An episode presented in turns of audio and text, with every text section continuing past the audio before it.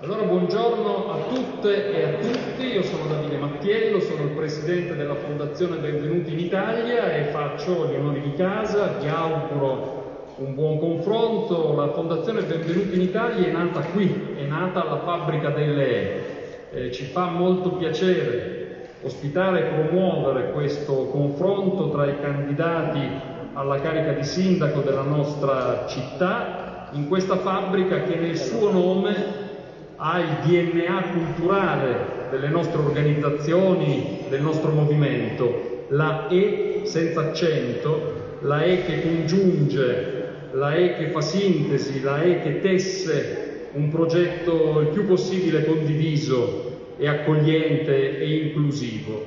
Eh, io vi do il benvenuto con una sola sottolineatura e questa sottolineatura prende la forma del barattolo di miele che sta davanti a Enzo, a Stefano, a Francesco e a Igor. Questo barattolo di miele arriva da Cascina Caccia.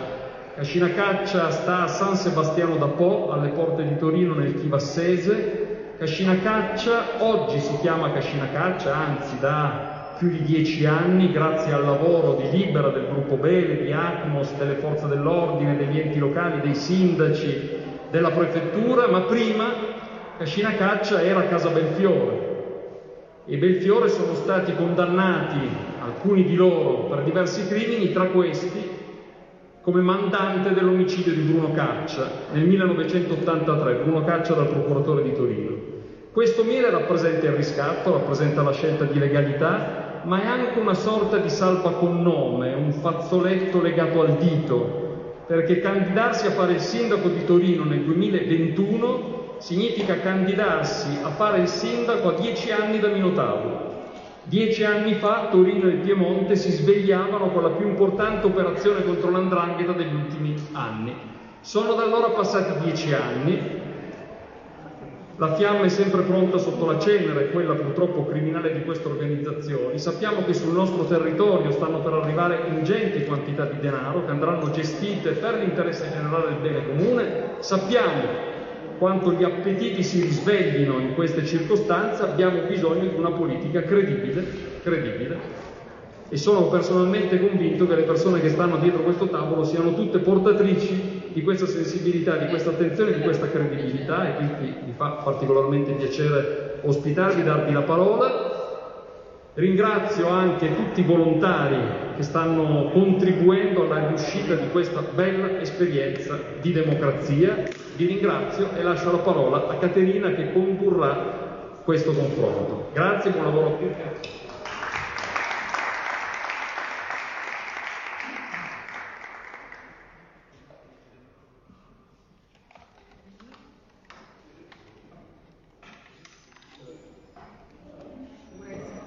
Buongiorno a tutte e a tutti, benvenuti al primo confronto tra i quattro candidati alle primarie del centro-sinistra torinese. Io sono Caterina Renna, sono la segretaria dei Giovani Democratici Torino, ho 24 anni e sono anche una studentessa fuori sede che ormai per 5 anni e mezzo vive in questa città e sta costruendo il proprio futuro in questa città che ha scelto di essere come propria.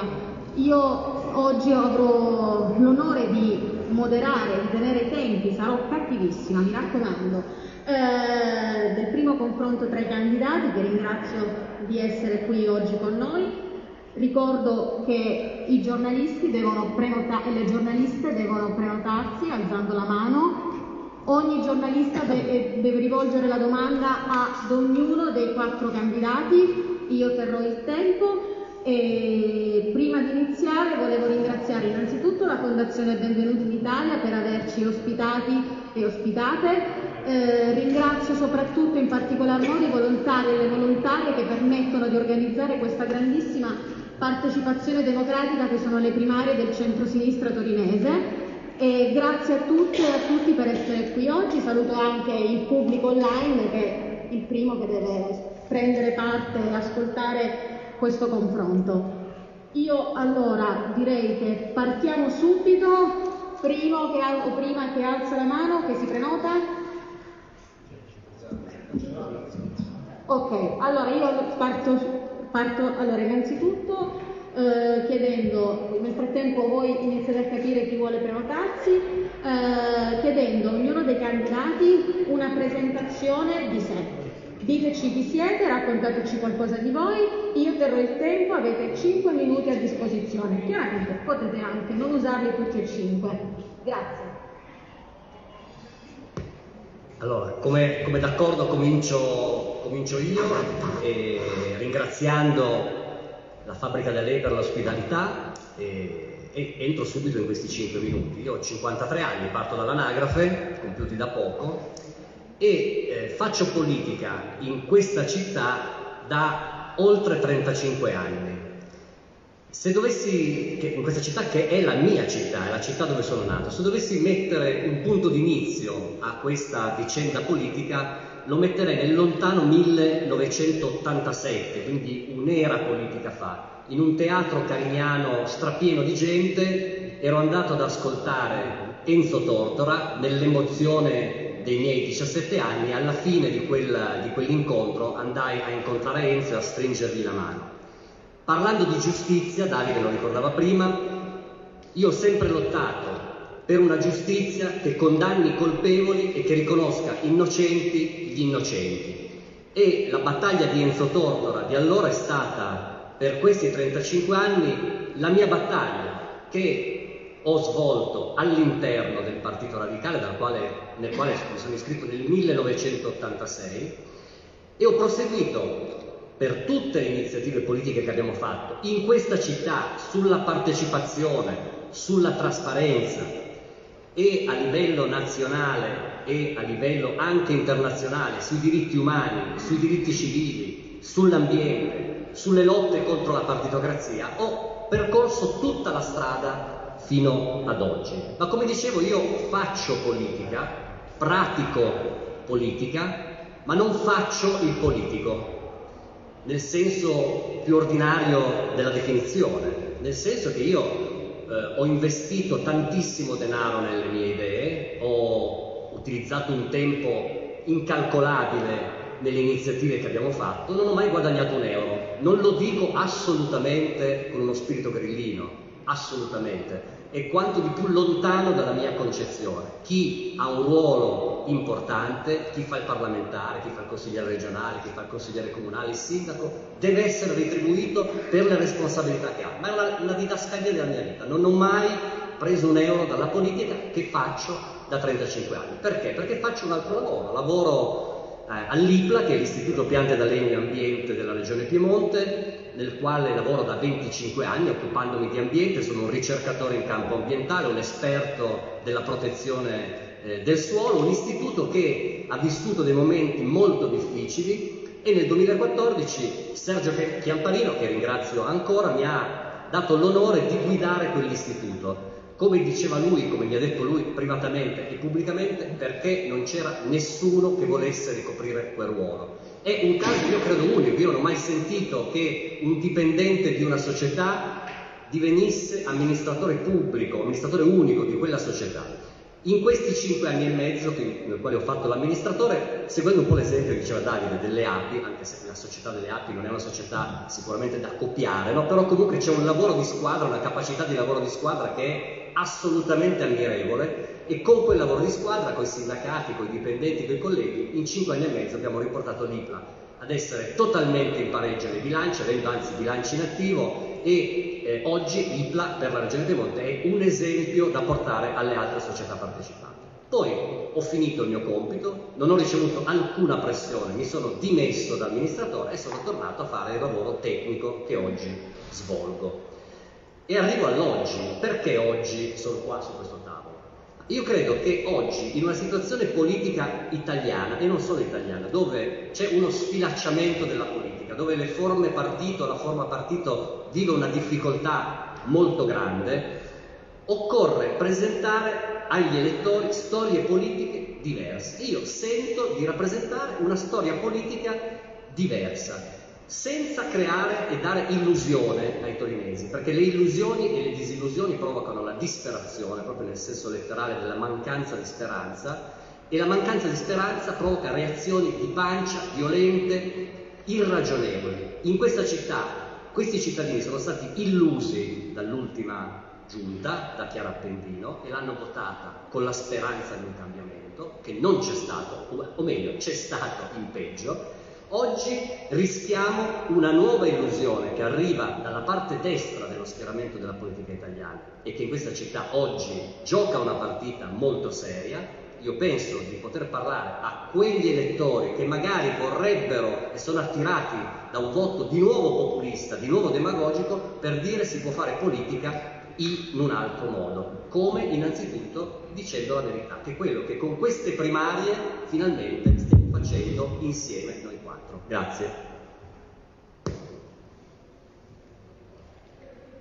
Grazie Igor, parola a Francesco, altri 5 minuti per Francesco. Grazie, anche io ringrazio Davide, ringrazio la Fondazione Benvenuti in Italia per ospitarci oggi in questo dibattito che è molto importante.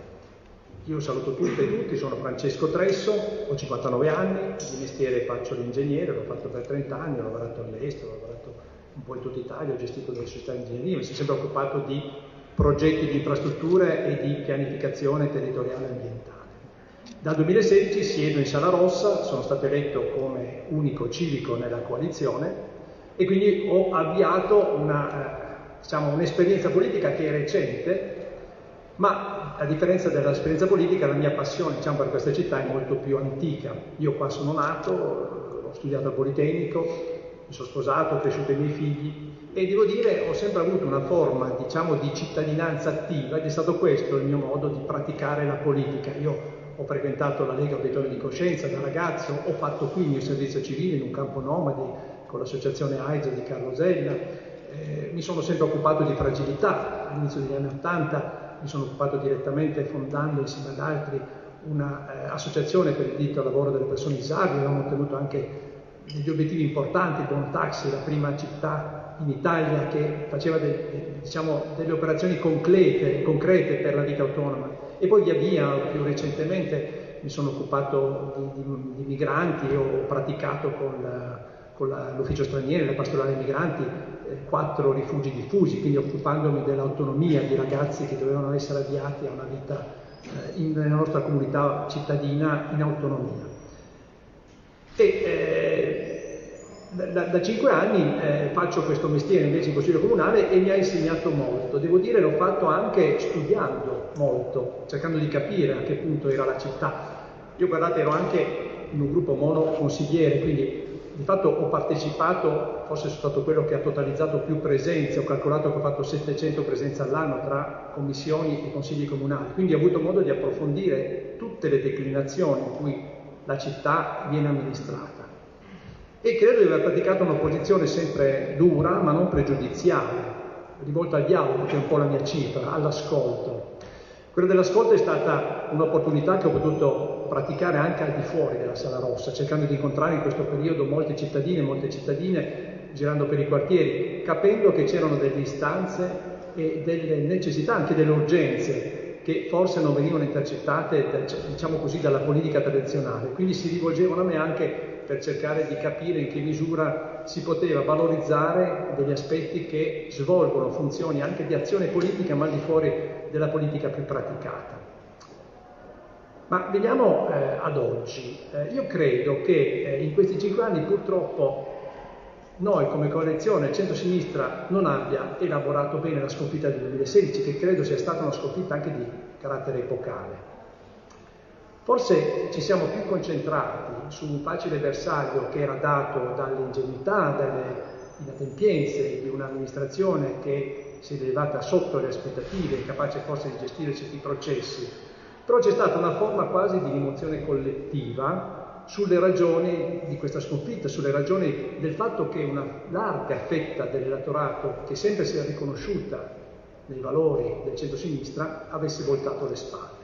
E questa è una cosa che è giusto dirsi, perché è il motivo per cui oggi sono qui. Io credo che sia necessario oggi per la città, per Torino, dare un segnale molto forte, molto evidente di discontinuità, che non è solo una discontinuità rispetto all'amministrazione uscente, ma è una discontinuità rispetto a una forma innovatrice della politica. Sarebbe un errore, fondament- un errore esistenziale riavvolgere il nastro e pensare di ripartire da cinque anni or sono.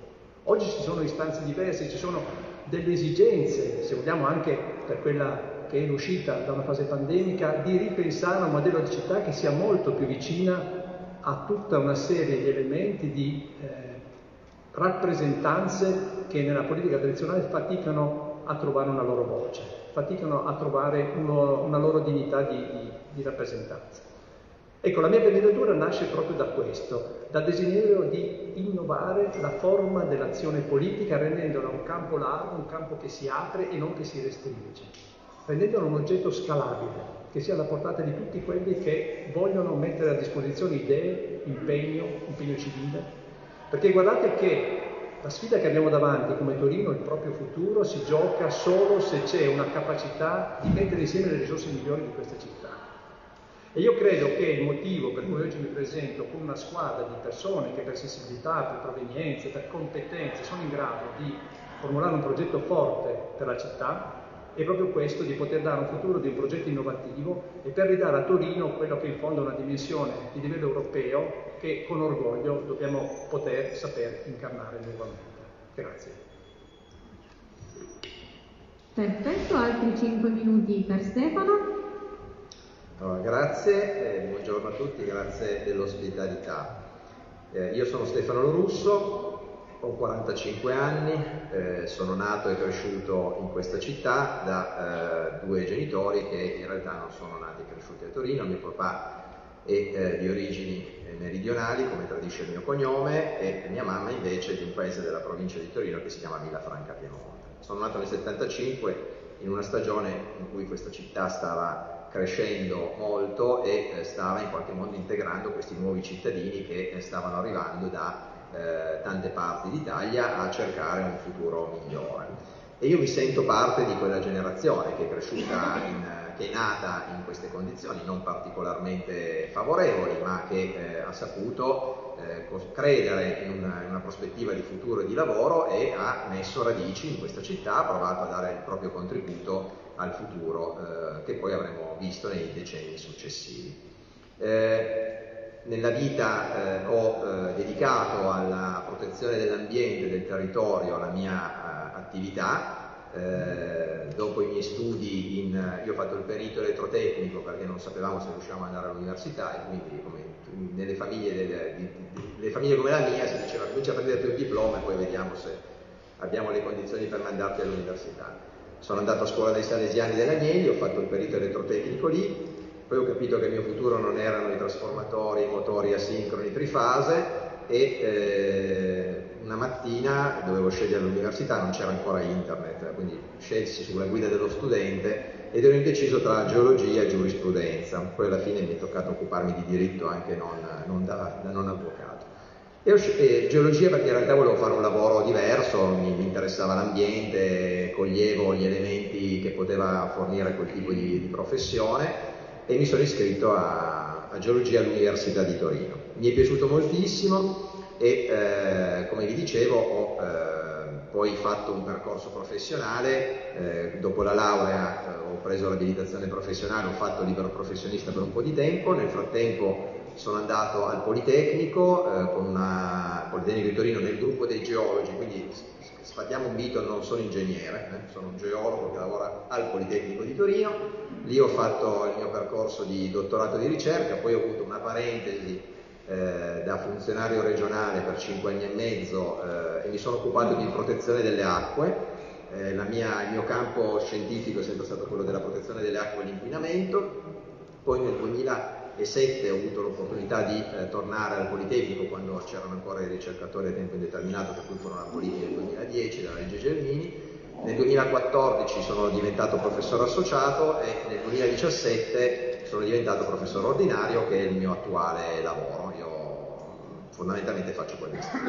Parallelamente, eh, negli anni della mia crescita, a 16 anni faccio un incontro che mi cambia la vita con eh, un sacerdote che si, chiama, si, chiamava, che è mancato nel 2015, Donaldo Rabino e con la realtà dell'operazione Mato Grosso eh, attraverso la scuola Agnelli. Eh, inizio a frequentare militare nell'operazione Mato Grosso, inizio a fare tutta quella che è l'attività di volontariato tipica eh, di, quella, di, quella, organizzazione, quindi eh, i campi di raccolta carta ferrostracci, l'animatore in colonia Maem, eh, di Valtournage, per chi c'è stato lo conosce, eccetera, eccetera. A 30 anni, 29 anni, Donaldo mi dice, ma senti, ma perché non ti metti a fare politica, che tu c'è la parlantina, ti piace, compagnia cantante? Allora, boh, provo e eh, arrivo a candidarmi nella lista dell'Ulivo con Enzo, perché eravamo, siamo entrati insieme in Consiglio Comunale nel secondo mandato eh, di eh, Sergio Chiamparino e eh, vengo eletto consigliere comunale eh, nell'Ulivo. Secondo mandato Chiamparino, quello del 66 e 6, post olimpico per capirci. Mi piace una cosa, nel 2007 facciamo il Partito Democratico, chi, per chi se lo ricorda, partecipa questa grande mobilitazione di popolo fondativa del PD, eh, inizio a appassionarmi e eh, per un certo periodo di tempo di, divento il coordinatore della segreteria regionale del Partito Democratico. Arriviamo alle elezioni del 2011, quelle vinte dal eh, sindaco Fassino, eh, mi ripresento alle elezioni, questa volta nella lista del PD, e eh, vengo nuovamente eletto e vengo eletto dai miei colleghi capogruppo eh, del PD in maggioranza. Nel 2013, e questa forse è una storia un po' più nota, recente, Fassino eh, mi eh, chiama a lavorare nella squadra della giunta, divento assessore all'urbanistica, ai cimiteri e a una serie di altre cose. Arriviamo al 2016, mi ricandido nel Partito Democratico nuovamente e vengo nuovamente eletto e anche qui i miei colleghi mi eleggono capogruppo del PD, che credo sia che è l'ultima esperienza, che è quella che in qualche modo sto svolgendo ancora adesso, eh, all'opposizione di questa, di questa amministrazione. Ehm, perché mi candido sindaco? Arrivo, eh, fondamentalmente ho centrato eh, la campagna delle primarie eh, intorno a una parola, la parola è lavoro, io credo che eh, questa sia la cifra che caratterizzerà, deve caratterizzare l'azione del centro-sinistra, quindi spero che, eh, ovviamente spero di vincere le primarie, che questa eh, partita del lavoro, della ripartenza economica della città sia in qualche modo la cifra che caratterizzerà la nostra azione e il mio sogno è quello di avere una città che torna a pensare ai giovani, perché eh, è una città che eh, ha smesso di farlo e credo che eh, i giovani debbano essere il eh, nostro orizzonte, i giovani di Torino, i giovani che arrivano a Torino per eh, lavorare, per studiare e, eh, come dire, progressivamente dovessi darmi un obiettivo di mandato, mi piacerebbe molto che fra dieci anni, quando ci troveremo a fare i bilanci, questa è trovata a essere una città molto più vivace per loro. Perfetto, altri 5 minuti per Enzo. Buongiorno a tutti e a tutti, grazie, benvenuti in Italia per questa ospitalità. Io sono contento di essere qui oggi, sono contento che questo primo confronto si svolga qui, anche perché il programma che ho scritto con Anna Mastromarino, che ringrazio, per il governo della città di Torino e il suo futuro è molto incentrato su due temi che sono la cura e la prossimità e siccome Benvenuti in Italia fa della legalità un punto di attacco nella offerta eh, politica, io sono particolarmente convinto che la legalità sia, soprattutto in una città come la nostra, innanzitutto cura e prossimità. Mi chiamo Enzo Lavolta, ho 42 anni, sono un papà felice di una bambina di 11 anni, si chiama Neda, che nelle ultime settimane ho visto meno, ma non ho mai tradito l'impegno mattutino di accompagnarla a scuola ha un difetto che ha preso dal papà che parla tanto, io sono un diesel, mi sveglio più lentamente, lei alle sette e mezza è già una macchinetta. E, um, viviamo con Angela, la mia compagna, che è un'insegnante, è un'antropologa. A completare la famiglia negli ultimi due anni si è aggiunto un bambino splendido, si chiama Alex, è un affido diurno, quello che ci consente di condividere dei momenti magici con lui L'abbiamo conosciuto a scuola perché era uno dei bambini di Angela, della, della sua scuola, e è stata lei a diagnosticare l'autismo in tempo per permetterci diciamo, di affrontare questa sfida che giorno dopo giorno ci vede imparare delle parole nuove tutti insieme. Ho sempre fatto politica e c'è un topos nella mia vita che ricorre spesso, sono sempre il più giovane.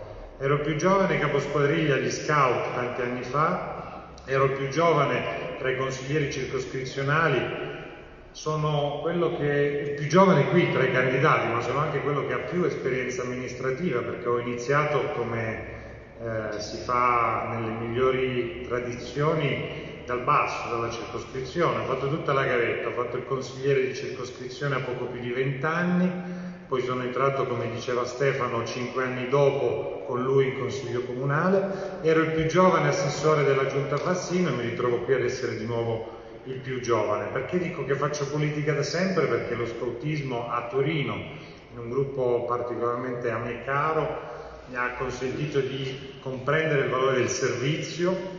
C'è un momento nel percorso scoutistico intorno ai 14-15 anni eh, obbligatorio che è quello del servizio esterno, cioè ti devi relazionare con la comunità nella quale vivi e devi prestare delle ore di servizio alla comunità.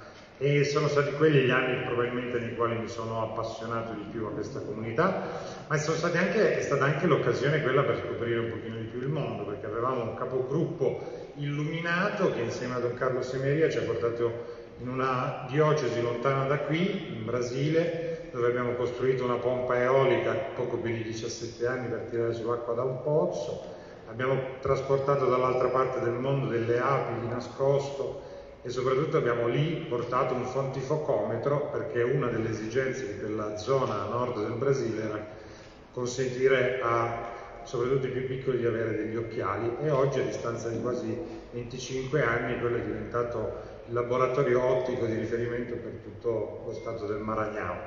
Sono particolarmente contento che, di, quello che ho fatto in questi anni, ma fin da subito, fin da quando ero in circoscrizione, sono orgoglioso di aver eh, contribuito a delle cose durevoli e durature nella mia, nella mia, città. A 22 anni ero responsabile delle politiche giovanili in circoscrizione 4, ho fatto un'esperienza straordinaria mettendo intorno a un tavolo più di 67 associazioni giovanili perché avevamo un'opportunità. All'epoca si parlava molto di più di adesso di politiche giovanili, c'erano dei progetti europei, il primo che ho vinto nella mia lunga ormai carriera politica amministrativa, è stato proprio a 22 anni. Il progetto europeo si chiamava IEP, ci ha consentito di riqualificare un edificio dismesso in periferia che ancora oggi è uno dei centri del protagonismo giovanile più belli di Torino e si, sto facendo riferimento alla, all'ex Albert, eh, quel luogo che si chiama oggi Bellarte, animato da una comunità straordinaria di giovani che si occupano di teatro, arte, cultura e spettacolo.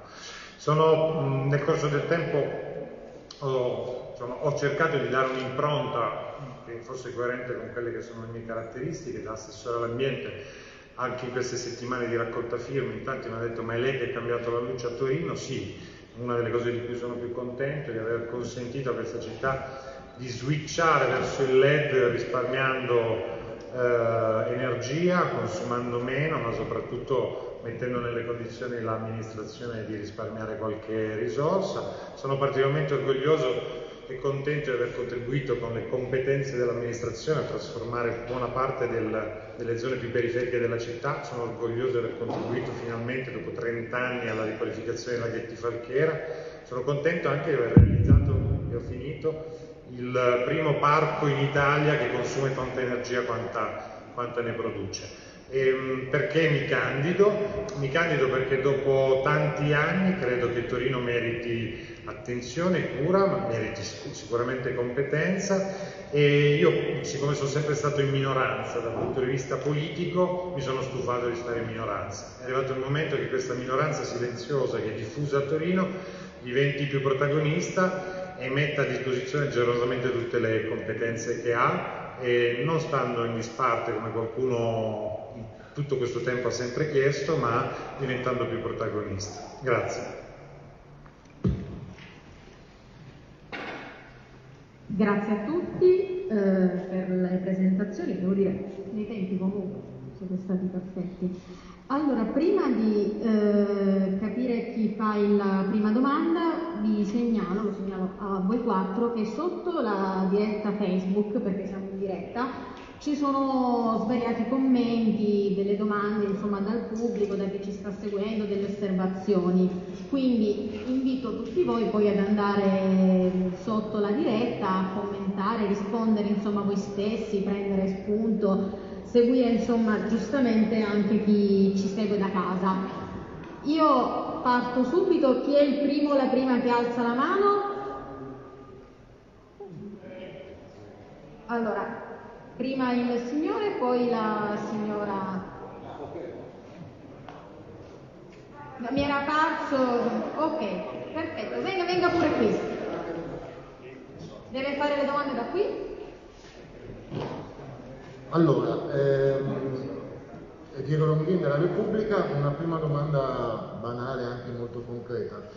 Eh, l'attuale amministrazione ha deciso di eh, posticipare la riapertura della ZTL a settembre, quindi una delle prime questioni che vi troverete forse ad affrontare se ci saranno anche eh, nuovi rinvii e se sarete voi naturalmente alla fine del percorso eh, a essere sindaci è la riforma della ZTL.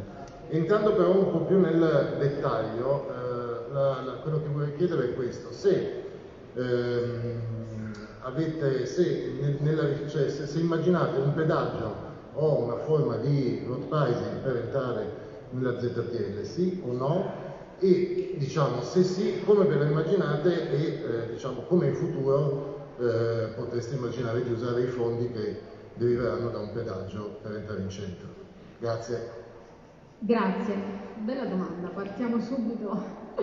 Eh, allora, io vi ricordo che adesso per le domande dal, dai giornalisti eh, avete un minuto a disposizione e per questo primo giro partiamo da Francesco, poi Stefano, Enzo e Igor. E si prepara poi la signora che, era, che aveva alzato la mano. Sì, grazie. Ma io penso che eh, bisogna pensare ad innovare, è un progetto che ha 30 anni, quindi sicuramente va riconsiderato. Questo va fatto ovviamente con delle modalità che non penalizzino quelli che sono degli interessi commerciali, ma che sostanzialmente ci diano l'idea, una proiezione di una città che è all'altezza di una grande città europea. Io cosa penso? Penso che sostanzialmente dobbiamo pensare ad infrastrutturare le vie di uscita, quelle di entrata già ci sono, considerando tutta l'area della ZTL come una grossa area di sosta, cioè sostanzialmente dire uno paga in funzione del tempo che permane all'interno della ZTL. Questo vuol dire che magari eh, disincentiveremo quello che viene chiamato il traffico parassita, cioè il passare solo attraverso le ZTL senza fermarsi con una tariffa che può essere maggiore per la prima mezz'ora, per la prima ora, e poi però uno paga per quello che effettivamente rimane. Quindi all'interno avrà diritto di sosta, saranno incentivati quelle che sono le strutture di CTT o convenzionate e bisogna pensare a degli abbonamenti che ovviamente siano tipo mensile, annuale, a seconda delle esigenze. Credo che eh, in ogni caso eh, questo vada fatto subito, vada fatto in fretta, eh, non è solo eh, limitando l'ingresso al mattino che si può ottenere una reale capacità di impattare su quelle che sono non solo questioni ambientali, ma questioni soprattutto di mantenere un buon equilibrio tra commercio e tra vivibilità del centro. Io sono contrario al pedaggiamento della ZTL per come eh, è attualmente. Torino è l'unica città in Italia che ha una ZTL non attraversata dalla linea di metropolitana, che ricordiamo eh, borda eh, la ZTL non attraversa eh, credo che la ZDL sia uno degli strumenti eh, intorno ai quali far girare la riqualificazione e la ripartenza del centro eh, ed è uno strumento che deve essere non preso singolarmente ma integrato con altre politiche. Penso alle politiche delle pedonalizzazioni, chiamiamo pedonalizzazioni non le chiusure del traffico veicolare ma le operazioni alle quali alla chiusura del traffico veicolare segue un intervento di risistemazione dello spazio pubblico, per capirci una pedonalizzazione è quella fatta ad esempio in via Monferrato, per avere un esempio eh, visivo, una pedonalizzazione è quella fatta in piazza San Carlo, quelle sono pedonalizzazioni. Chiudere un traffico, chiudere al traffico un tratto di via non è una pedonalizzazione, quindi e eh, sotto questo profilo io credo che eh, per arrivare a una riforma della ZTL occorre partire da quella che è l'attuale accessibilità della ZTL, quindi alla riforma strutturale del trasporto pubblico eh, che eh, sostanzialmente oggi non è eh, adeguato a rispondere alle esigenze di mobilità dei cittadini e dentro questo più generale piano di riforma, ovviamente nella prospettiva della linea 2 della metropolitana che invece la ZTL la attraverserà, a quel punto quando avremo una condizione oggettiva di eh, fruibilità del nostro centro potremmo eventualmente valutare eh, ulteriori eh, restrizioni anche perché non è stato dimostrato in nessun modo scientifico che l'eventuale pedaggiamento della ZTL produca benefici ambientali, anzi, come facilmente intuibile, un eventuale pedaggio della ZTL provocherebbe un traffico quasi insostenibile sulle arterie che invece portano la ZTL di tutte le persone che devono attraversare la città e che non vorranno pagare il pedaggio per il mero attraversamento.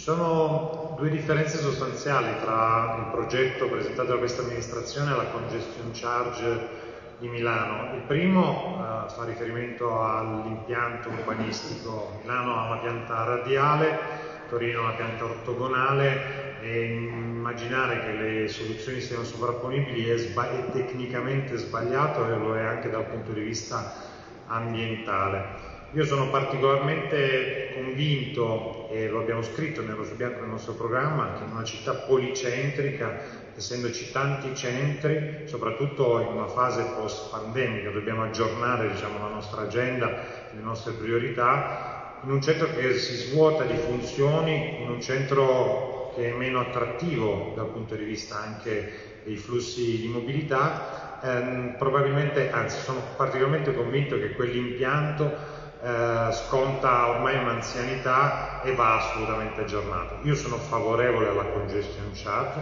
sono perché si paghi per, eh, soprattutto nel momento in cui si, a, si contribuisce al congestion, congestionamento delle, delle, aree urbane, ma in futuro Torino non avrà, dal mio punto di vista, più il problema che aveva pochi anni fa.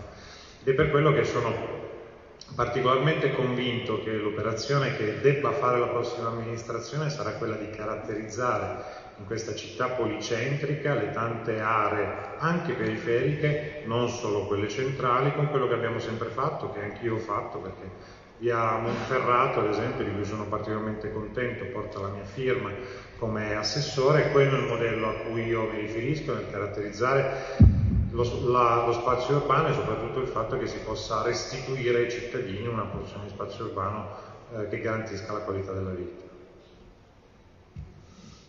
Grazie Igor.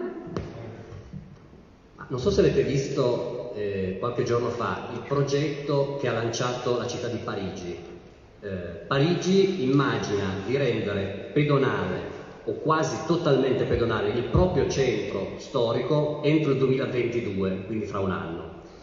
Il centro di Parigi ha un diametro che è tra le due e mezzo e le tre volte diciamo, del centro storico torinese.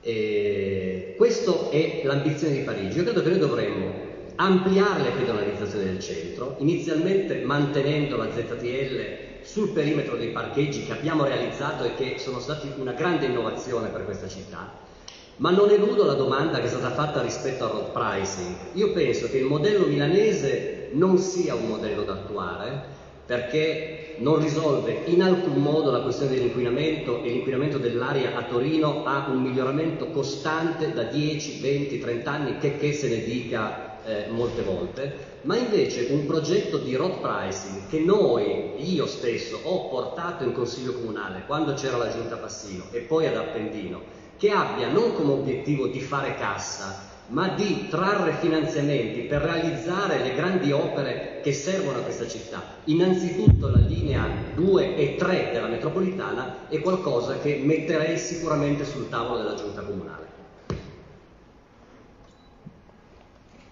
Grazie, io vi ricordo che non mi diverto a fare la cattiva, quindi non odiatemi, perché per stato chiesto di farlo, sono qui per questo. allora, prego, può venire qui. Prego. Buongiorno, Erika Petromini dell'ANSA. Voi vi presentate con una forte caratterizzazione sull'ambiente anche. C'è chi dice eh, il centro-sinistra si presenta sull'ambiente e poi vuole la TAV come, come rispondete a, a queste critiche? Grazie. Grazie, questa volta facciamo Stefano, Enzo, Igor e Francesco. Sempre un minuto.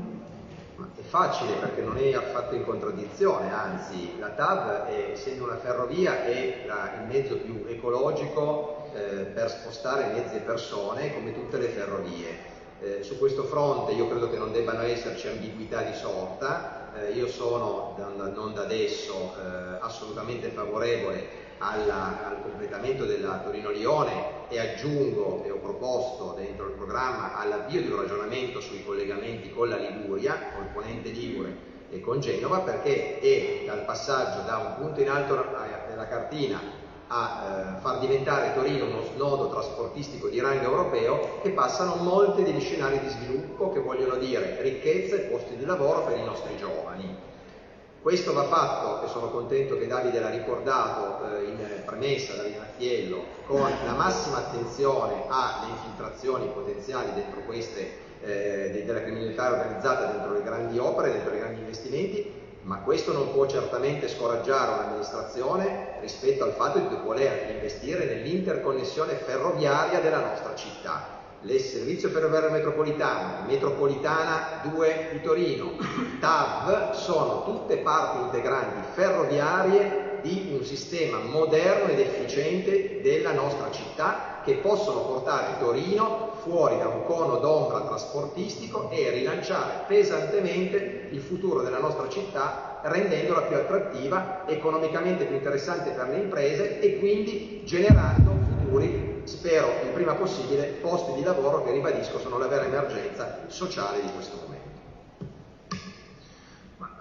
finché anche l'Italia e il Piemonte non farà una scelta strategica come quella che ha fatto la Svizzera nell'immaginare di collocarsi su una direttrice importante che è quella che va da Genova a Rotterdam investendo sull'idrogeno, nei prossimi anni la Svizzera avrà si è data come obiettivo quello di caratterizzare la mobilità delle merci solo con tir e idrogeno, è evidente che noi abbiamo l'obbligo morale di evitare che a contribuire all'inquinamento della qualità dell'aria siano i milioni di mezzi che ogni anno si muovono sul nostro territorio torinese e, piemontese. Eh, non solo sono favorevole alla infrastruttura dell'alta velocità, ma sono particolarmente convinto che sia necessario ad esempio innestare l'alta velocità con quel peduncolo che è stato progettato che si insinua tra le aree di sito, interporto e centro agroalimentare, proprio perché una buona parte dei mezzi su gomma che insistono sulla nostra tangenziale tutti i giorni partono proprio da questo importante polo logistico che dal mio punto di vista deve essere il più grande polo logistico del nord-ovest. Sulla TAV io penso che abbiamo assistito in questi decenni, perché sono decenni, a uno dei più grandi paradossi illogici della storia recente del nostro territorio. Spesso movimenti che si richiamano all'ambientalismo sono stati i primi ad essere contrari alla realizzazione di quest'opera. Noi diciamo da vent'anni, e lo dico con rammarico, per molto tempo in solitudine, che proprio la TAV, proprio il trasferimento su ferro di gran parte del trasporto che oggi avviene su gomma è uno dei principali provvedimenti ambientalisti che consentono di ridurre di gran lunga le emissioni inquinanti e le emissioni di polveri sottili. Questo sì che serve, non rispetto quello che dicevamo prima, modello Area C di Milano, in un'area come quella nostra del torinese che è tra le più inquinate d'Europa per una questione morfologica e climatica. Oggi vedere che di nuovo i verdi francesi si espongono a favore di quest'opera ci impone di non avere su questo nessunissima ambiguità. Ed è per questo che io, di nuovo, dopo vent'anni, dico sì all'opera, sì all'ambientalismo. Sono due sì che vanno a braccetto uno all'altro.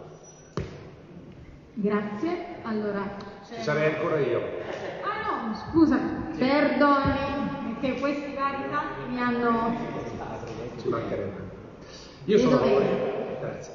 Io sono favorevole all'opera, lo sono perché ce lo chiede l'Europa, perché c'è un indirizzo a livello comunitario che è quello del trasferimento, del trasporto su gomma a trasporto su ferro e d'altronde eh, anche il recente raddoppio della canna SITAF, quindi del traforo uso autostradale, ci dimostra che invece bisogna incentivare questo tipo di opera e chiuderla. Eh, penso anche che Torino debba giocare maggiori connessioni, se pensiamo che oggi con l'alta velocità raggiungiamo Milano in tre quarti d'ora, Bologna in due ore, questo modifica un sistema di relazione che se vogliamo fa più di una legge urbanistica, cioè un sistema di connessioni riesce a rendere Torino una città che è capace di lavorare nel mondo. Poi al contempo dobbiamo essere capaci di lavorare più densamente il nostro territorio con maggiore prossimità. Ecco, vorrei aggiungere un'ultima cosa. Sul problema TAV, che ha lacerato oltre il dovuto, io vorrei che ci fosse la maturità di riuscire a dialogare anche con chi ha posizioni avverse. Voglio dire, io credo che la risoluzione di tutti i conflitti parte solo dal riconoscimento della parte che abbiamo di fronte, della parte che la pensa diversamente. Questo problema ha lacerato oltremodo, ha assunto un'idea che è troppo ideologica su quello che invece va veramente riconsiderato. Io voglio ragionare anche con Notav su cosa intendiamo per transizione ecologica a Torino. In questo credo che la nostra proposta possa giocare un campo largo in cui all'interno del centro-sinistra sia capace di provare a superare dei conflitti che sono andati oltre quello che potevano effettivamente rappresentare. Grazie, chiedo ancora scusa per prima. Allora, c'era allora, prima era la allora lei, poi si prenota subito dopo lei, e... prego, e poi me lo ricordo, ok. Chiara Pozzini, PGR Piemonte. Ieri il Consiglio Comunale di Torino ha approvato all'unanimità un ordine del giorno che impegna la sindaca a proporre la città come sede della Gigafactory di Stellantis, scelta che dovrà essere fatta entro l'anno. Volevo chiedervi se pensate che l'automotive e la filiera dell'auto possa essere ancora il core business di Torino o si debba puntare su un altro settore per rilanciare la città. Grazie. Grazie, questa volta facciamo Enzo, Igor, Francesco e Stefano. Vai Enzo. Io, grazie Chiara per la domanda, io sono particolarmente convinto che la città di Torino meriti di continuare a preservare le competenze che albergano in tanti settori, a partire da quello dell'automotive, ma non solo, penso in particolare all'aerospazio di cui spesso ci dimentichiamo non solo ci dimentichiamo di quei numeri, delle tante competenze dei tanti lavoratori che albergano e lavorano in quel settore, ma soprattutto dell'indotto e della capacità di caratterizzare positivamente il sistema economico del nostro territorio. Eh, io sono particolarmente contento che la città di Torino finalmente abbia deciso di prendere posizione. Non lo ha fatto, è stata molto timida negli ultimi anni. Eh, ho detto ancora qualche tempo fa che varrebbe la pena insistere perché quell'investimento che è anche pubblico, e io condivido che sia anche pubblico, nel garantire le competenze in questo grande competence center, in questa grande area che è un vestito un po' più largo del corpo esile, che è l'ex fabbrica di cui, cui tutti ricordiamo con orgoglio sicuramente la presenza fisica sul nostro territorio, sono particolarmente convinto che la città di Torino debba e tutto il sistema locale debba ripartire da un orgoglio su tutti, anche nell'interlocuzione col gruppo Stellantis, che sappiamo essere un gruppo sempre più europeo e sempre meno torinese. Ad esempio rivendichiamo con orgoglio che gli investimenti fatti sui siti produttivi torinesi hanno garantito dei centri di eccellenza, ma soprattutto dal punto di vista ad esempio della sicurezza sul lavoro e nell'ambito dell'automazione degli stabilimenti che non hanno pari in Europa. Qui ci sono già le competenze umane, le competenze professionali, ma abbiamo anche la fisicità di luoghi che sono stati caratterizzati con investimenti importanti che hanno pensato all'uomo, che hanno pensato alla produzione, che possono essere delle piattaforme straordinariamente a disposizione per progettare il futuro dell'auto e non solo. Torino è stata riconosciuta da tutti per moltissimi decenni la città della Fiat e lo era veramente, nel senso che la Fiat decideva le politiche della città. Il fatto che non abbiamo le metropolitane non è casuale. Oggi, paradossalmente, la città si è distaccata completamente da quel che è successo alla Fiat, FCA Stellantis. Nei mesi scorsi, mentre arrivava Stellantis, è stato secondo me lampante l'assenza di dibattito, la scarso, lo scarso dibattito politico e sui giornali rispetto a questo tema, che è un tema assolutamente centrale per il futuro del lavoro di questa città, perché è vero che Torino non è più la città della manifattura, ma il 26% dei lavoratori torinesi sono impiegati nella manifattura, il 26% dei lavoratori torinesi prendono uno stipendio dalla manifattura che essenzialmente arriva proprio da lì. Quindi finalmente il comune e la sindaca hanno assunto una posizione, ma io chiedo, chiedo e credo che il comune debba avere un'interlocuzione diretta, continua con Stellantis, anche perché lì dentro ci sono problematiche di presenze cinesi che sono presenze anche del regime comunista cinese dentro proprietà, di presenza dei sindacati francesi e di assenza dei sindacati italiani, che sono un'altra problematica, il comune deve metterci il becco, metterci il becco perché le politiche del lavoro non sono di pertinenza diretta del comune, ma quel 26% di posti possono e debbono aumentare, anche se Torino non tornerà mai più città della manifattura al 100%. Io credo che le politiche industriali del Paese devono essere giocate ovviamente sul tavolo governativo, però Torino deve, è assolutamente necessario, che porti avanti un eh, dialogo costante e continuo nella richiesta di riposizionare le politiche industriali in maniera forte e se la manifattura è stata quella che ha determinato in parte il declino di Torino, oggi può essere l'elemento di rilancio forte su cui puntare, perché abbiamo ancora delle situazioni di eccellenze che non riguardano solo Torino, sia ben chiaro, riguardano tutta l'area metropolitana, perché ovviamente le eccellenze sono dislocate in tutto quello che è un perimetro più ampio, bisogna sempre iniziare a pensare a Torino come rappresentante di un territorio che si allarga. Questo è un percorso che va accompagnato, l'atto che abbiamo approvato ieri in Consiglio determina una volontà politica unitaria ed è proprio questa unitarietà che deve rappresentare anche la capacità di realizzare un ecosistema che sappia chiamare in campo tutte le migliori forze istituzionali di questa città nel rendere forte il messaggio a livello governativo che vogliamo mantenere questa priorità. C'è bisogno di mettere in campo un processo di trasferimento tecnologico che accompagni l'industria del settore e la città può fare molto nel coordinare questo. C'è bisogno di formazione, c'è bisogno di nuova sensoristica, c'è bisogno di incentivi anche per poter investire in questo. Abbiamo davanti un PNRR che potrà investire su questo, però bisogna che ci siano dei tavoli negoziali in cui ci si sieda non con la volontà di chiedere ma con la volontà di offrire. In questo la città ha un ruolo che è pre- predominante nel poter coordinare questa azione forte. Ammesso che io ritengo che eh, le politiche industriali debbano tornare a essere al centro dell'agenda politica nazionale del governo nazionale e dentro questa strategia che è stata abbandonata negli ultimi anni, eh, Torino può giocare un ruolo da protagonista per le cose che diceva Francesco sicuramente, cioè come eh, capofila di un'articolazione di comuni che sono quelli della città metropolitana e per le cose che diceva Igor, e che cioè la manifattura è un settore assolutamente indispensabile eh, nella nostra quadro produttivo. Io individuerei eh, tre elementi che sono anche quelli emersi, uno è emerso ieri nella, nella votazione di questo ordine del giorno citato eh, dalla, dalla, dalla, dalla, giornalista che ha fatto la domanda, che riguarda la mobilità elettrica, ne elenco altri due, uno è il, il grande tema dell'intelligenza artificiale, il secondo è quello della guida autonoma. Io credo che questi siano eh, assi di lavoro per i prossimi anni e credo che eh, la modalità con cui anche l'università e il Politecnico hanno iniziato un percorso di fortissima integrazione col quadro produttivo dell'automotive torinese possa rappresentare un asset importante territoriale che il prossimo sindaco dovrà far valere ai tavoli negoziali nazionali del governo perché soprattutto nell'ottica del nuovo assetto proprietario di Stellantis il nostro interlocutore non è certamente eh, a livello locale ma a livello nazionale. Quindi il sindaco può e deve svolgere un ruolo di cerniera con, offrendo, anche qua ricito Francesco, le, eh, la prospettiva di un territorio capace di fare innovazione e sviluppo nel settore dell'automotive che è tutto fuorché il passato, anzi con questa declinazione io credo sia il futuro della città. Grazie, allora c'era Prego.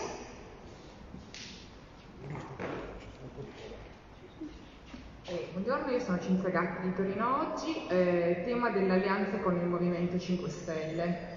Voi in questo tavolo siete divisi perché eh, due candidati hanno dimostrato più apertura verso i 5 Stelle, soprattutto un Francesco Tresto ha detto che in caso di diciamo, vittoria sarebbe pronto nelle circoscrizioni a fare un asse eh, con i pentastellati. Gli altri due candidati invece hanno dimostrato un pochettino più di chiusura. Il tema è se vince Francesco Tresto e quindi si potrebbe fare un'alleanza con il Movimento 5 Stelle, si rompe la coalizione, quali sono le vostre, le vostre ipotesi in questo senso? Alla luce anche del fatto che sembra che il candidato sindaco del Movimento 5 Stelle sia in continuità con l'attuale amministrazione, perché adesso i favori che sembrano unire e. Grazie, allora adesso torniamo nell'ordine iniziale, Igor, Francesco, Stefano, Enzo. Ma io ribadisco quello che ho detto in questi nove mesi. Eh, noi, parlo, c'è Silvio Viale in sala, con il Movimento 5 Stelle abbiamo fatto tantissime iniziative sulla partecipazione, sulla trasparenza, sulla modifica dello statuto della città. Il problema è che quando loro sono andati al governo di questa città, da una parte non hanno fatto nulla di quello che facevano con noi prima e ci hanno negato tante proposte rispetto alla trasparenza e alla partecipazione, dall'altra hanno attuato un programma di decrescita infelice che ha accentuato di molto la decrescita economica, sociale ed economica di questa città.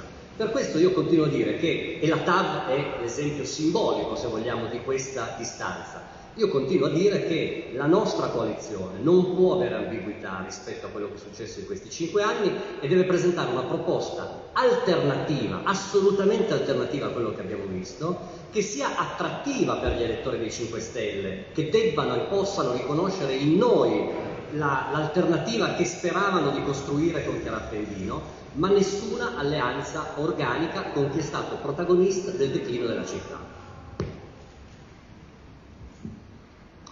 Ma eh, è giusto distinguere tra quello che è il meccanismo di voto che riguarda le circoscrizioni e il Consiglio Comunale. Tutti sappiamo che la composizione delle circoscrizioni si gioca in un unico turno, mentre invece il Consiglio Comunale si gioca su due turni col ballottaggio. Allora io sono assolutamente contrario a un accordo sul Consiglio Comunale perché questo non sarebbe elemento di chiarezza nei confronti dei cittadini, abbiamo vissuto un'opposizione per cinque anni che è stata sui temi, è stata eh, costante e quindi è logico che dobbiamo presentare una proposta innovativa e nuova. Ciò non di meno penso a quello che è la battaglia finale, cioè noi dobbiamo portare a casa la città ed avere una città che possa essere governata in un modo a livello di Consiglio Comunale e rischiare di perdere su otto circoscrizioni, anche tre, quattro, e non sono certo le circoscrizioni centrali a favore della destra, a me questo è uno scenario che preoccupa, perché da lì si può poi ricostruire un tessuto anche per le successive tornate elettorali. Allora io dico, piuttosto che arrivare ad un accordo sotto banco fatto di magari posti promessi per primo e secondo turno, mi sembra più coerente iniziare a ragionare su dei temi che possono vedere come riusciamo a recuperare quell'elettorato ed eventualmente valutare anche se in una circoscrizione sia possibile trovare un accordo che ci consenta di sottrarre la possibilità del territorio lasciato alla testa. A me questo preoccupa fortemente, siccome i numeri, se si guardano a quelli che sono i sondaggi, lo dicono, forse è necessario fare una valutazione un pochino più ampia. Io mi sto accorgendo che c'è una, una città reale e una città virtuale e la città virtuale è quella dei politici e dei politicanti che eh, ama eh, porre questa domanda, autoporsi questa domanda, io vi posso garantire che in tutte queste settimane a me questa domanda non è mai stata posta. A me viene chiesto dai cittadini che sto incontrando che cosa immaginiamo di fare per il lavoro, che cosa immaginiamo di fare per l'ambiente, che cosa immaginiamo di fare per la casa. Queste sono discussioni d'aceto politico puro e onestamente a me interessano poco. Tutto ciò premesso, io come gli altri candidati ho sottoscritto un documento che impegna a riconoscere il vincitore delle primarie come colui che sosterremo tutti lealmente e impegna in un quadro politico una coalizione politica.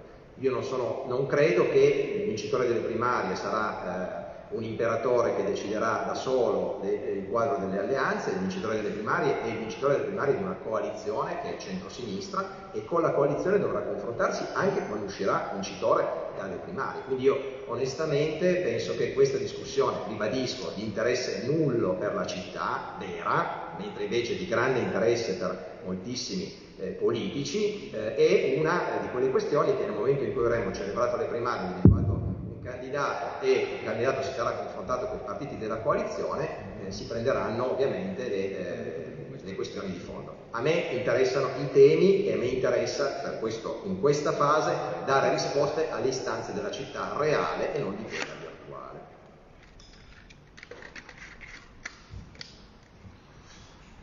Ho deciso di candidarmi a sindaco della città di Torino nel momento in cui ho capito che il centro-sinistra non aveva compreso ancora cosa fosse accaduto nel 2016. E la distanza del centro-sinistra dalla città eh, l'abbiamo sentita, avvertita eh, sulla nostra pelle e ho deciso di candidarmi eh, non rappresentando un'alleanza con il Movimento 5 Stelle come un film, quanto piuttosto nel cercare di recuperare quella distanza che è forte, l'ho percepita ancora nelle ultime settimane con tanti cittadini e tante cittadine che si riconoscono nei valori del centro-sinistra ma non riconoscono gli interpreti di questo centro-sinistra. E da questo punto di vista credo che peggio che dire mai col 5 Stelle, come sento dire da alcuni miei colleghi, eh, sia addirittura quello di dire ma al primo turno no, al secondo sì. È un'ipocrisia politica che non ha senso. Vuol dire prendere in giro i cittadini, io lo trovo particolarmente fastidioso. È da più di un anno che dico che dobbiamo lavorare insieme su quelli che sono i temi comuni. Io riscontro nel Movimento 5 Stelle torinese molti valori che sono anche i miei, sono quelli della sinistra. Io sono cresciuto nei democratici di sinistra. Quando parlo di ambiente, quando parlo di diritti, mi trovo molto più a mio agio con molti del Movimento 5 Stelle che, che altri interlocutori. E da questo punto di vista per me il lavoro è politico, non è di alleanza, è un lavoro politico con la città, per la città. Io mi rivolgo a tutti coloro i quali, indipendentemente da cosa hanno votato nel 2016, hanno voglia di recuperare quella sinistra di cui ha bisogno questa città.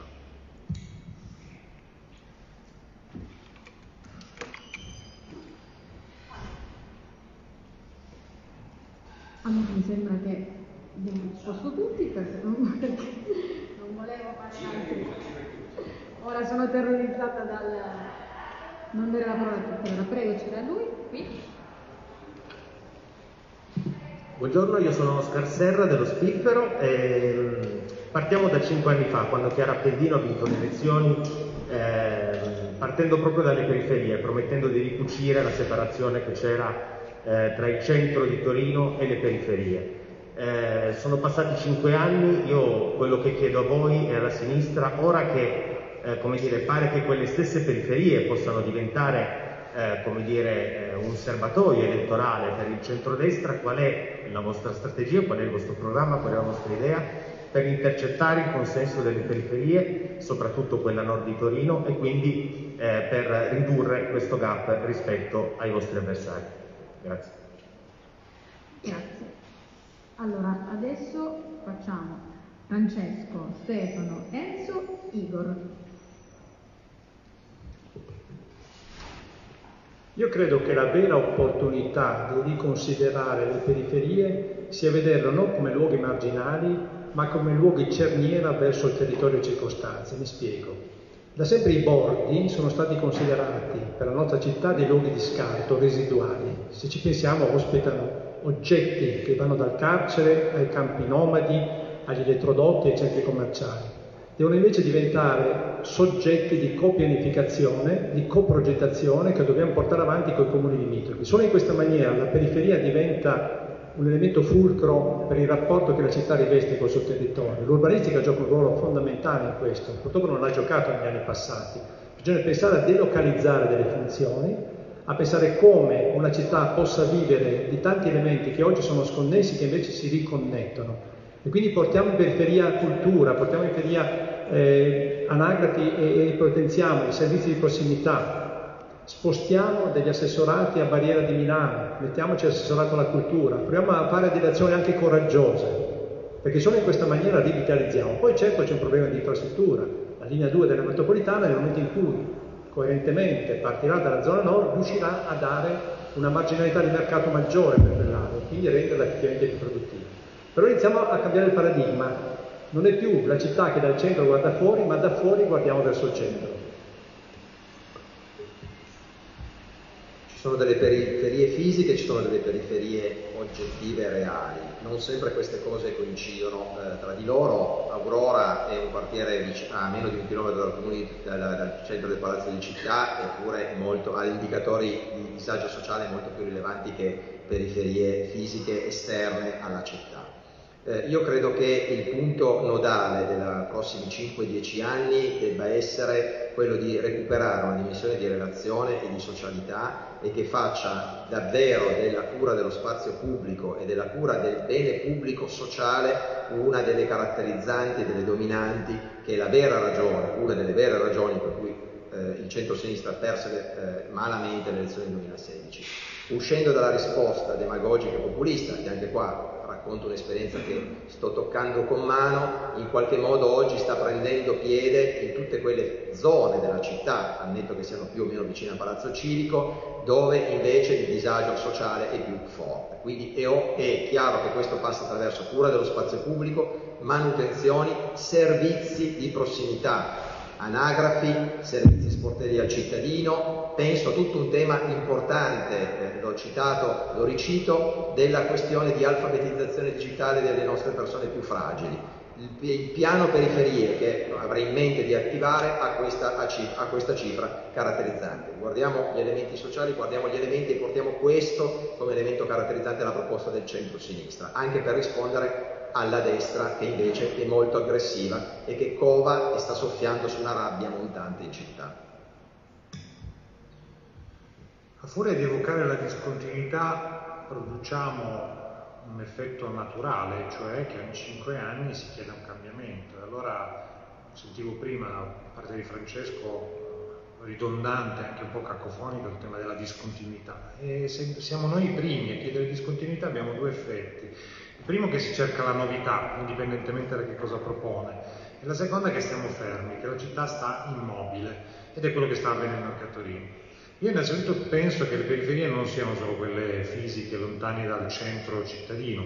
Guardate, mi è capitato nella fase di raccolta firme di incontrare tante persone sole, anziane che vivono in palazzi vuoti del centro, di, del centro cittadino, anche quella è periferia, perché essere un anziano che vive al secondo piano di, una, di un palazzo completamente caratterizzato dall'Airbnb rende periferica quella situazione, quella condizione umana. Allora quello che a me piacerebbe è che l'amministrazione tornasse a fare quello che, che deve fare, e cioè a prendersi cura, a garantire la prossimità a far sì che chi si sente orgoglioso del proprio quartiere lo faccia e abbia anche gli strumenti per rivendicare che non vuole spostarsi per accedere a una Torino migliore, ma vuole migliorare la sua porzione di città, che si chiami Viene Garville, che si chiami Piazza Stengo. Allora, ad esempio, ho proposto, ed è scritto nero su bianco, che le anagrafi periferiche non solo si riattivino, ma diventino dei luoghi di cultura, dei luoghi di confronto e perché no, magari i principali luoghi in cui tanti anziani possano incominciare a rapportarsi con un'amministrazione che deve tornare ad essere amica, vicina. Non possiamo imporre lo speed, non possiamo imporre la burocrazia digitale, dobbiamo garantire che ci sia una prossimità anche nell'approccio a nuovi strumenti. Io mi concentro sulla questione Torino Nord. Secondo me Oscar ha centrato il punto sul quale noi ci giochiamo come centro-sinistra la vittoria o la sconfitta alle prossime elezioni. Praticamente dieci anni fa con Valentino Castellani e Idee per Torino facemmo una mappa della città fatta in modo statistico con centinaia e centinaia di interviste e migliaia di persone che parteciparono che individuava Corso Regina come un solco che divide due città diverse tra chi sta al centro e chi sta a Torino Nord diversi da tutti i punti di vista, sociale, economico, politico, di prospettiva. Quella indagine, quella sollecitazione non fu ascoltata come doveva e continua oggi a non essere ascoltata dai 5 Stelle.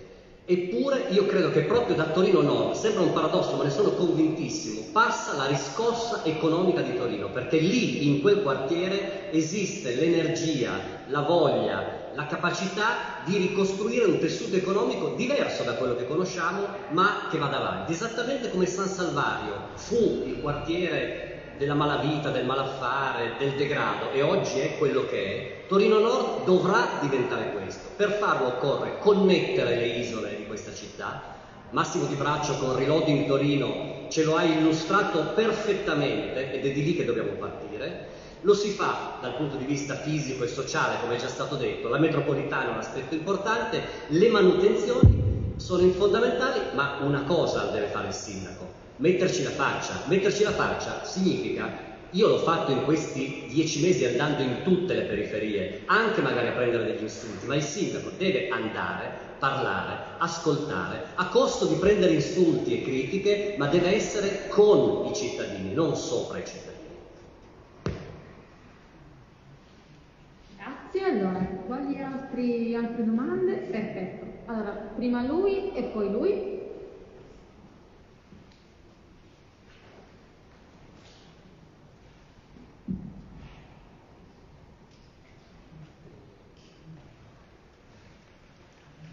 Buongiorno a tutti, Basili Cimenini della stampa domanda, tutti si impegnano a riconoscere il candidato non solo qualunque esso sia, ma con qualsiasi percentuale di incassi? Grazie, allora adesso facciamo Stefano, Enzo, Igor e Francesco. Ma eh, la risposta è contenuta in tutti quelli che sono stati i nostri impegni pubblici, privati, sottoscritti, assolutamente sì. Noi stiamo partecipando insieme in un progetto che è eh, molto ambizioso, che è quello di eh, far scegliere ai cittadini di Torino il, la figura eh, che più di altre o meglio di altre eh, può eh, guidare il centro-sinistra alle prossime elezioni amministrative io sarò, eh, se non vincerò le primarie, ben contento e anzi metterò a disposizione tutte le mie energie eh, al vincitore delle primarie per supportarlo in questo difficile, difficilissimo compito. Il nostro compito eh, ovviamente in questa fase è quella di eh, far scegliere ai torinesi chi tra noi quattro può guidare meglio il centro-sinistra, ma un secondo dopo e compatti e uniti eh, guidare eh, il centro-sinistra verso la vittoria elettorale con una destra che onestamente a me è quella che oggettivamente preoccupa moltissimo, anche se ha delle sembianze, come dire, apparentemente moderate. Io credo che il vero elemento che noi dobbiamo tenere in grande considerazione è, eh, è l'oggetto del, nostro, del pericolo che io vedo all'orizzonte.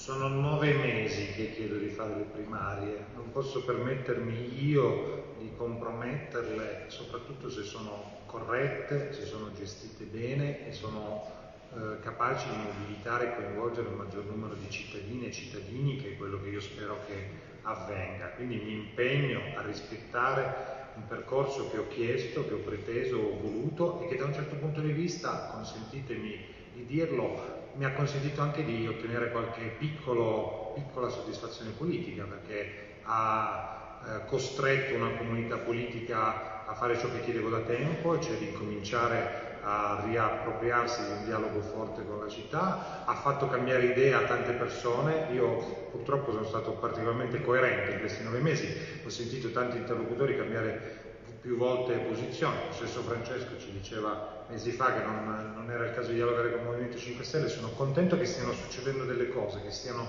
cambiando. È chiaro che se il percorso, come io sono sicuro sarà, un percorso democratico, sano, pulito, trasparente, capace di coinvolgere e animare una comunità ampia, eh, non potrà che essere eh, vedere come epilogo quello del rispetto reciproco anche dei candidati e naturalmente il sostegno per arrivare reciproco per arrivare all'obiettivo comune. Ma dunque, eh, potrei rispondere semplicemente sì e cedere la parola, però uso il minuto. Uso il minuto dicendo che eh, in questi mesi sono stato quasi fastidioso a chiedere le primarie e me ne rendo conto. Eh, abbiamo discusso anche con alcune delle persone presenti in sala, ma perché io dicevo che questo processo era necessario? Lo dicevo prima anche a Davide. Perché evidentemente in questa difficoltà politica che stiamo vivendo, che è sotto gli occhi di tutti, per riuscire ad arrivare a quella sintesi che tanti evocavano, mi dicevano devi fare un passo indietro, devi smetterla di chiedere le primarie, dobbiamo fare sintesi. Fatela sta sintesi. Non essendo evidentemente riusciti a fare sintesi, questo questo processo che stiamo facendo, che io trovo che sia bellissimo, virtuoso, democratico, partecipato è il modo per fare sintesi e per far sì che chi vince tra di noi sarà un secondo dopo il candidato riconosciuto da tutti noi con qualsiasi percentuale vinca come il candidato sindaco del centro-sinistra. È un processo che rivendico pienamente e del quale mi assumo per una piccola parte un po' del merito di questa vittoria. Grazie. Scegliendo di candidarci, noi abbiamo sottoscritto un patto, il patto è molto chiaro, entriamo in campo, sappiamo quali sono le regole del gioco, io credo che questi dieci giorni di agone che stiamo vivendo siano già un modo di collaborare, no? E quindi dal 14 giugno inizia un'altra partita che giocheremo tutti insieme come una squadra e lo strumento che ci siamo dati è uno strumento democratico che consente anche di aumentare la rappresentatività del centro-sinistra. Le firme che io ho raccolto, ben oltre quelle che ritenevo possibile o che mi erano state richieste senza avere una struttura di partito dietro, ha fatto sì che ci sia fette di persone di questa città che si sono riavvicinate alla politica, che sono anche solo nell'atto di apporre una firma hanno inteso un gesto di partecipazione. Questo è un elemento valoriale importante che non dobbiamo sciupare. E dobbiamo mantenere ovviamente in una forma che sarà poi quella di giocare tutti insieme la partita che poi quella, ricordiamoci, che, che è quella che conta. Oggi siamo al girone eh, delle semifinali. Però questa è la cosa che abbiamo accettato e che sicuramente con lealtà tutti e quattro saremo portare avanti. Perfetto, allora c'era lui e poi lei e poi di nuovo lei. E buongiorno, sono Guccione del Corriere della Sera. Eh, la Giunta Appendino, diciamo, fin dal suo insediamento ha prodotto diciamo, atti, provvedimenti oggetto di discussione in città, dal quadruplicamento dell'abbonamento per la sosta dei residenti corsi, ai controviari ciclabili, diciamo così, anche se non del tutto diciamo, attuati. E vorrei da voi, vorrei che mi diceste diciamo, un provvedimento che vi sentireste di confermare perché ritenete positivo, non necessariamente di questi che, che ho citato, e un provvedimento invece che ci estinereste insomma, di quelli della giunta Appennino. Proprio una cosa diciamo, di politica concreta. Grazie. Grazie, allora adesso questa volta partiamo da Enzo, Igor, Francesco, Stefano. Ma mh, quando parliamo di mobilità urbana dobbiamo riflettere su cosa sta succedendo in tutte le città ed è da tempo l'obiettivo comune di più, quello di cercare di spostare il, la mobilità su un'idea di servizio urbano e quindi che consenta ad esempio di abbandonare il veicolo privato in favore di un trasporto pubblico più efficiente e alternative al veicolo eh, principale che è l'automobile anche nella nostra città. E non è un caso che ho redatto insieme a Claudio Lubatti approvato anche con Stefano un biciplan, che è un documento di pianificazione, che è un documento di infrastrutturazione del territorio, che ha un orizzonte temporale di almeno 20 anni e io sono contento che questa amministrazione non l'abbia cestinato, perché la discontinuità che si evoca spesso, molto spesso, produce il fatto che si perda del tempo e che buone, dei buoni strumenti di pianificazione vengano accantonati. Non è stato fatto, io sono grato a questa amministrazione, credo che abbia fatto bene, sta realizzando il biciplan, non lo sta realizzando come, come, probabilmente l'avremmo realizzato noi. Diciamo che alcuni aggiustamenti li farei per rispondere alla domanda su Via Nizza, rivedrei alcune attuazioni del biciplan, ma sono particolarmente contento del fatto che gli strumenti che sono patrimonio di tutti, non sono di qualcuno in particolare, non sono di una fazione, di una parte politica, utili per la città in qualche modo siano garantiti in termini di continuità.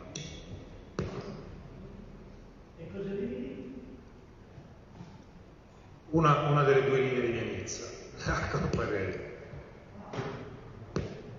Allora, rispetto alla domanda, eh, io seguo Enzo, nel senso che penso che la cosa migliore che il Movimento 5 Stelle al governo di Torino abbia fatto non sia stato quello di progettare le piste ciclabili come sono state fatte, perché ci sono alcune follie evidenti a chiunque circoli in questa città, ma l'idea di provare, anche lanciando il cuore oltre l'ostacolo, di aumentare l'utilizzo della mobilità dolce in città è un obiettivo assolutamente da perseguire. Qualsiasi città europea dove andiamo eh, in qualsiasi città europea dove andiamo ci rendiamo conto che l'utilizzo della bicicletta è immensamente più grande rispetto a quella torinese, malgrado climi molto peggiori dal punto di vista della temperatura delle precipitazioni di quello di Torino. Quindi con aggiustamenti anche importanti, ma la direzione è giusta e io la manterrei totalmente.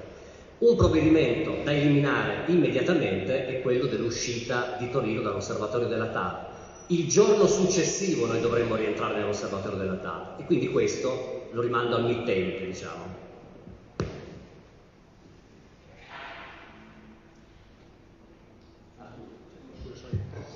Eh, ma in tema di mobilità dolce anch'io trovo che onestamente qualcosa è stato fatto, non tutto secondo criteri condivisibili. Io per esempio una cosa che eliminerei subito sono le case avanzate, io da ciclista le trovo veramente inutili e tra l'altro neanche poi così in sicurezza. Eh, sicuramente c'è stato un incremento delle piste ciclabili, eh, non tutte sono state fatte forse con criteri progettuali così condivisibili, anch'io come ingegnere avrei rivisto dei criteri per Nizza, probabilmente c'è anche una gradualità che a volte non è stata accolta, no? per cui subito bisogna fare due piste ciclabili su entrambi i lati della carreggiata, forse si può pensare invece che le percorsi vanno come sempre accompagnati.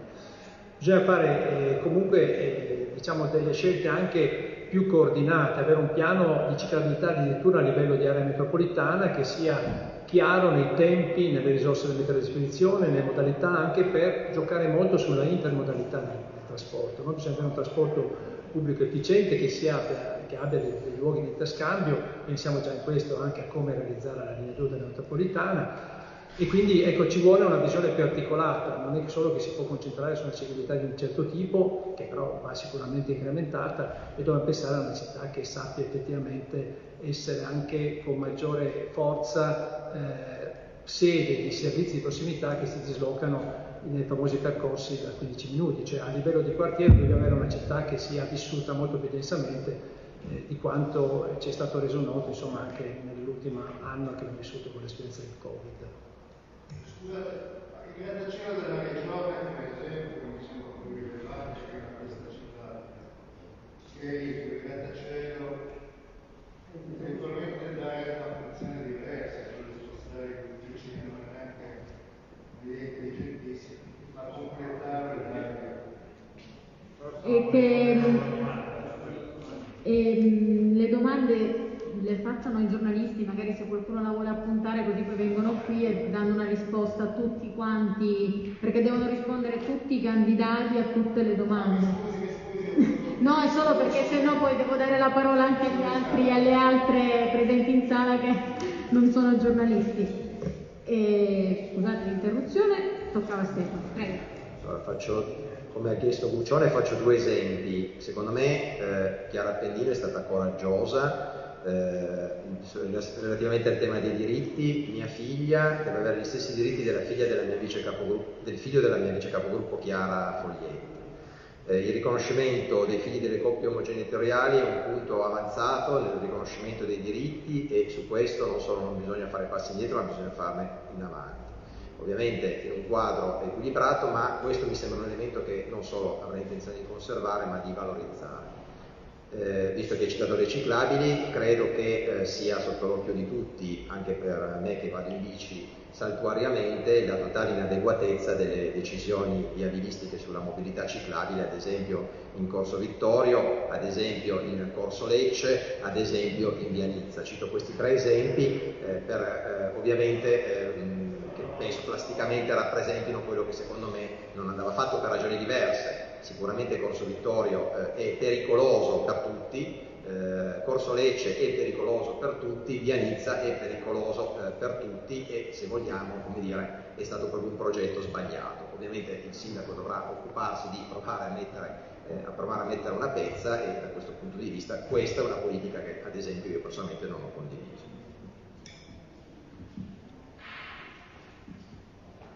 Ok, allora lei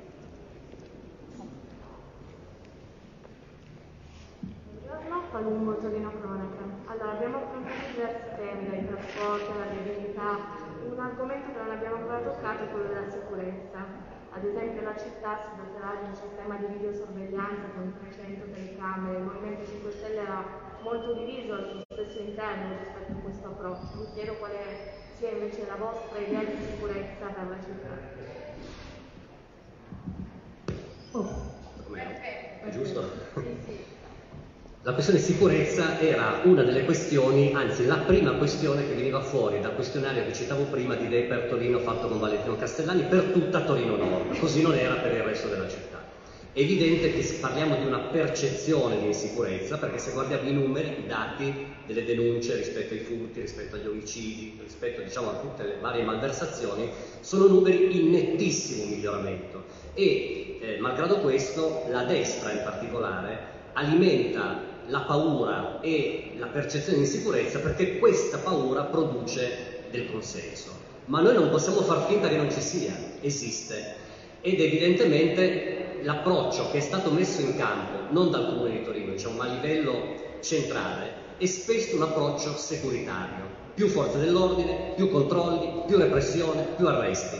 Il risultato è scarsissimo, perché in ogni angolo di questa città oggi esiste lo spaccio, in ogni angolo di questa città la criminalità gestisce il mercato criminale della droga. Per questo abbiamo lanciato un manifesto delle città democratiche e antiproibizioniste perché legalizzare la cannabis, che è una cosa non attuabile dal Comune di Torino evidentemente, ma dove il Comune di Torino può essere protagonista di una campagna di sensibilizzazione e di pressione nei confronti del Parlamento, produrrebbe in automatico più sicurezza, più posti di lavoro, più soldi nelle casse dello Stato, meno problemi in tutte le periferie.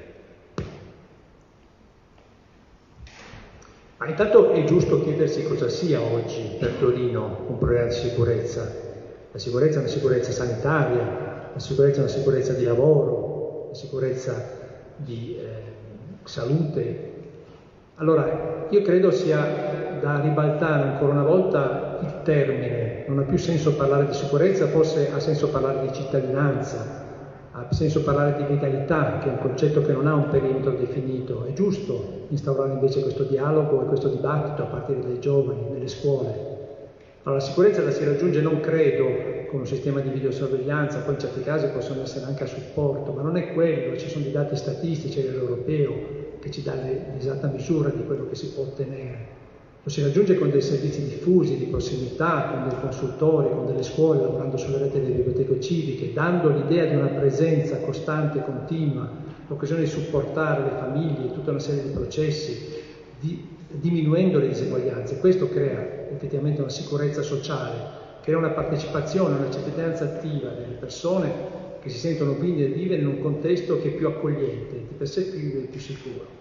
Poi certo ci sono situazioni specifiche che vanno risolte, però non è solo una questione di WEC, non è solo un investimento nel settore securitario, ma proprio un percorso invece di accompagnamento che deve essere portato avanti. In questo Torino ha sempre avuto delle capacità anche innovative e da lì dobbiamo ripartire, proprio per attualizzarlo e renderlo più eh, capace di essere diciamo, diffuso su tutto il reticolo cittadino, senza tutte queste divergenze.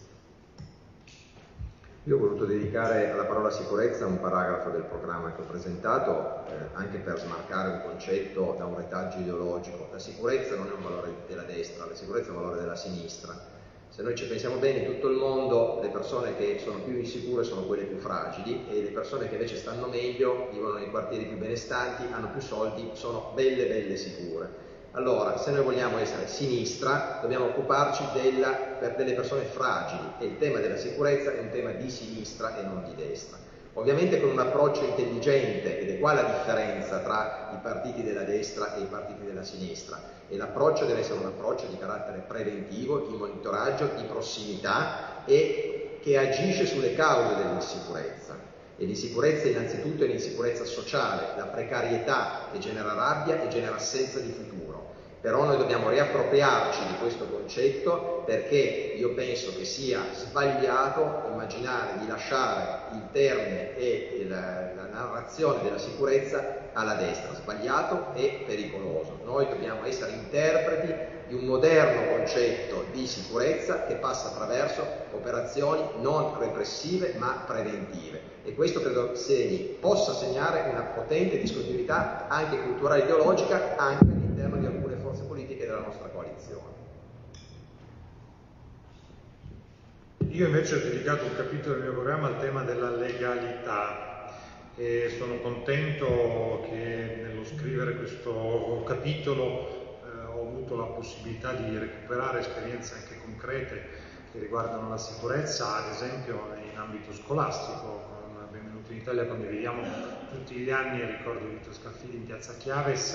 Eh, il concetto di sicurezza è un concetto che naturalmente avvolge una dimensione più ampia di una comunità. A me piace parlare di legalità, mi piace ricordare anche il fatto che il senso di insicurezza, a volte il senso di insicurezza fa più danni dell'insicurezza stessa.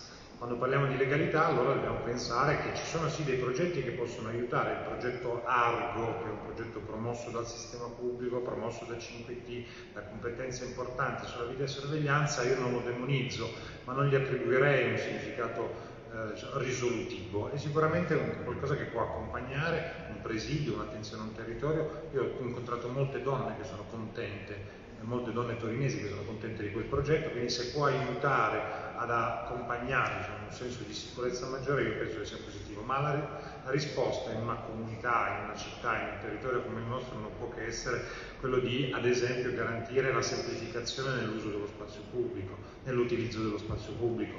Imbarchiamo in una strategia ai cittadini, mettiamoci nella condizione insieme di riappropriarci dello spazio pubblico. Il modo migliore per evitare scene che, a cui ho assistito direttamente in piazza Foroni, dove la responsabilità, guardate, non è delle comunità straniere che molto spesso sugli organi di informazione vengono additate come responsabili, ma la responsabilità molto spesso lì di chi affitta magari irregolarmente dei locali senza censire quello che avviene in quei territori. Il sistema pubblico, la pubblica amministrazione si faccia interprete di quella illegalità diffusa che concorre al caos, alla confusione e alla paura. Incominciamo a censire che cosa succede in quei territori, incominciamo a controllare che cosa molto spesso torinesi fanno nell'alimentare quel senso di insicurezza. Grazie, allora di carne al fuoco ne è stata messa davvero tanta, anche abbastanza eterogenea. Se non ci sono altre prenotazioni perché andiamo a chiudere, lascio come ultima domanda, se non sbaglio, Cinzia Gatti. Eh, ok, perfetto. Allora, ultimissima domanda, prego. A breve sarà San Giovanni. Teniamo i droni, l'innovazione e torniamo ai fuochi d'artificio. Ok, allora partiamo da Francesco. Io devo confessarlo, a me i botti piacciono molto. Poi lo capisco che ci sono anche delle attenzioni che bisogna giustamente dare agli animali, a chi ha cura degli animali soprattutto. Credo che è una tradizione che abbiamo come tutte le città, forse per mezz'ora all'anno si può anche pensare che ci sia uno spettacolo con le dovute attenzioni, con le dovute cautele, magari avvisando anche per bene la popolazione, la cittadinanza, nel capire come si possono attenuare insomma, gli effetti, però sostanzialmente io per sono un po' tradizionalista, ammetto che anche perché ho remato molto sulle acque del fiume, ho visti insomma dal Po, devo dire che è una cosa che a me particolarmente piace, quindi credo che facciano parte della tradizione e possono essere anche eh, ripristinati. Io sono cresciuto in una città che festeggiava San Giovanni con i fuochi, per me i fuochi di San Giovanni hanno sempre rappresentato un bellissimo momento di aggregazione, io credo che questa città abbia bisogno di, anche di questi simboli. Non mi sembra che eh, quello che è capitato in questi anni sia stato di grande successo e gradimento, ma rispetto le opinioni altrui. Quindi dovessi diventare sindaco aprirei, sono sincero, una consultazione popolare. Lo farei decidere i torinesi e ovviamente poi in qualche modo eh, il mio orientamento è eh, abbastanza favorevole, fatte salve ovviamente le cose che diceva Francesco relativamente alla questione del benessere animale, che è un tema, ma io penso che questa tradizione sia una tradizione costitutiva della nostra città e a me non dispiacerebbe eh, che eh, tornassero i fuochi a San Giovanni. La consultazione è una bella idea perché se emergesse il fatto che l'orgoglio, il desiderio di riappropriarsi di un momento di festa collettiva passa attraverso anche elementi che non sono solo quelli del farò, ma anche momenti di carattere pirotecnico, io penso che tutto ciò che può aiutarci a, a ripartire insieme, a caratterizzare lo spazio pubblico, a vivere dei momenti di festa, di orgoglio, di soddisfazione, e la festa patronale diciamo, è per eccellenza il momento di maggior condivisione eh, di, una, di una comunità che si riunisce intorno ad un momento particolarmente caro a tutti, beh, allora da un punto di vista noi avremmo come amministrazione l'obbligo morale di accompagnare tutto ciò che può accrescere questo senso di orgoglio, di appartenenza e di ritorno ad una vitalità, a una comunità viva. Ma io in questa domanda vedo il rischio del titolo di domani dei giornali. Che cosa hanno detto i candidati delle primarie? Eh, rimettiamo i botti a Torino. Cioè, dire, no, non fate questo, non fate questo perché è obiettivamente riduttivo, lo dico in anticipo. Eh, detto questo, io penso che eh, dovessi scegliere io, sceglierei tra i due i botti, avendo visto l'effetto dei droni, però onestamente è un argomento poco interessante dal mio punto di vista, mentre è molto interessante festeggiare la giornata perché ogni momento di aggregazione fatto nelle maniere che vogliamo, che siano i droni, che siano i fuochi d'artificio, che siano altri, sono momenti utili in qualche modo anche per riportare in strada, con tutti i distanziamenti che saranno necessari le persone, dopo un anno e mezzo di chiusure che hanno danneggiato la psiche di ciascuno di noi, anche inconsapevolmente di qualcuno sicuramente in modo eh, evidente. Quindi riprendere una vita normale, anche festeggiando San Giovanni con tante persone, è un buon modo per ricominciare a vivere, qualsiasi sia la scelta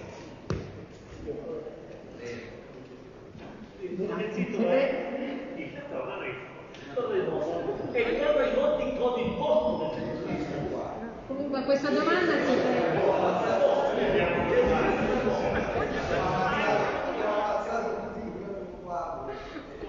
sì, infatti ora siete stati perfetti comunque con questa domanda.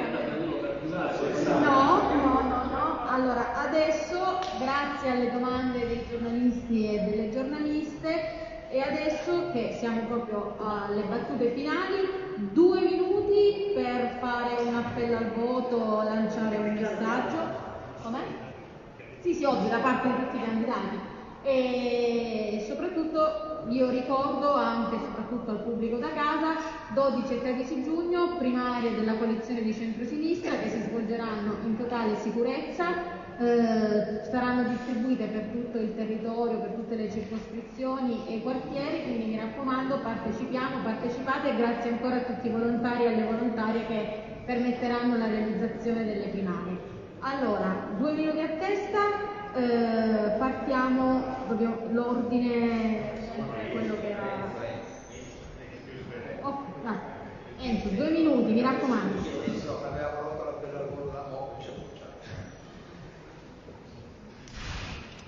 Io innanzitutto sono particolarmente contento di concorrere a un momento di partecipazione che vorrei fosse più ampio e eh, ricco possibile e da questo punto di vista sono contento anche di concorrere con delle persone che stimo a cui naturalmente rivolgo anche in questa occasione il mio personale in bocca al lupo.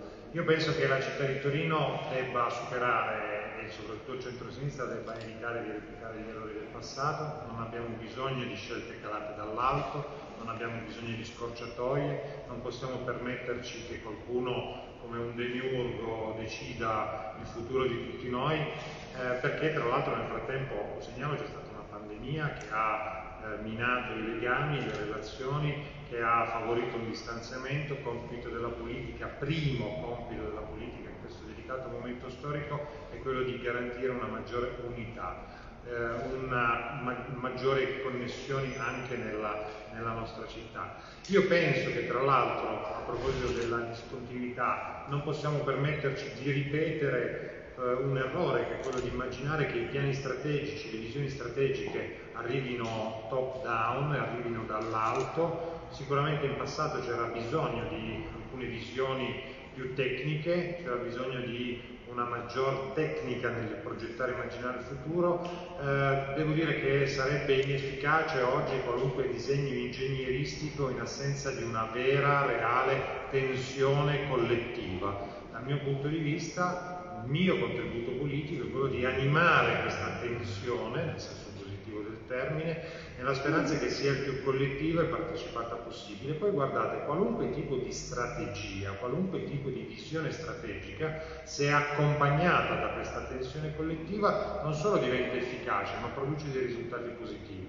Dalla pandemia non si salva nessuno, nessuno riparte da solo da questa, pande da questa pandemia, dobbiamo, questo è lo slogan della mia campagna di queste settimane, dobbiamo farlo uniti. La politica si assuma la responsabilità di prendere per mano pazienza questa comunità e la accompagni senza creare divisioni, senza creare frammentazioni, costruendo dei ponti piuttosto che erigendo dei muri.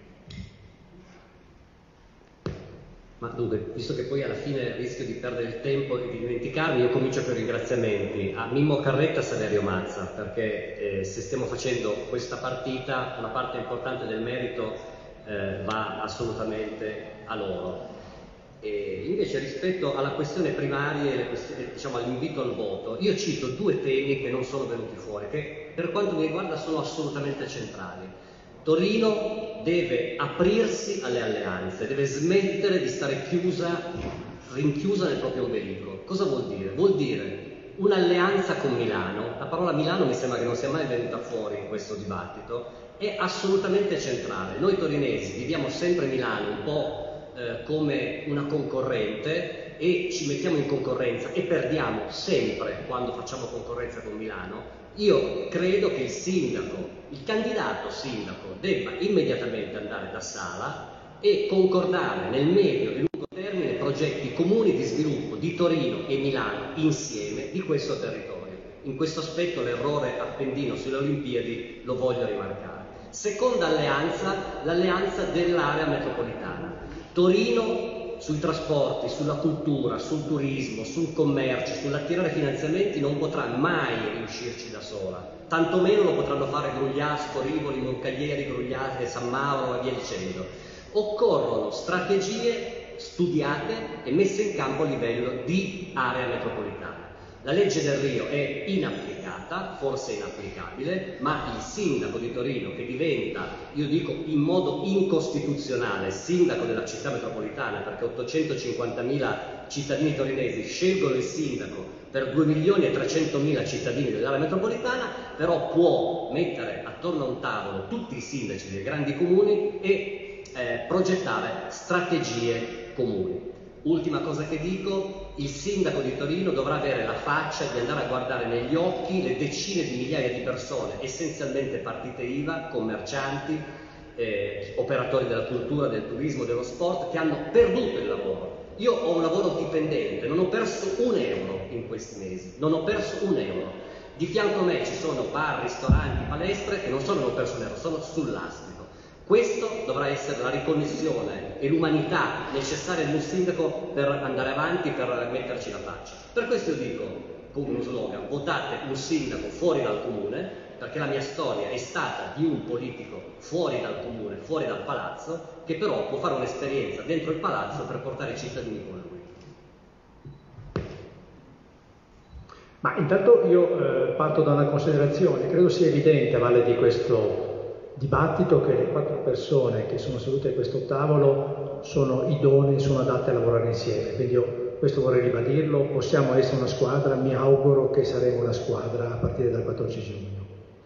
Se sono qui però è perché senza alcuna presunzione io ritengo che in questo momento l'elemento forte da comunicare alle cittadine e ai cittadini torinesi è che c'è bisogno di cambiare, c'è bisogno di una proposta nuova che sappia dare rappresentatività ad aree politiche, culturali e anche generazionali diverse della città.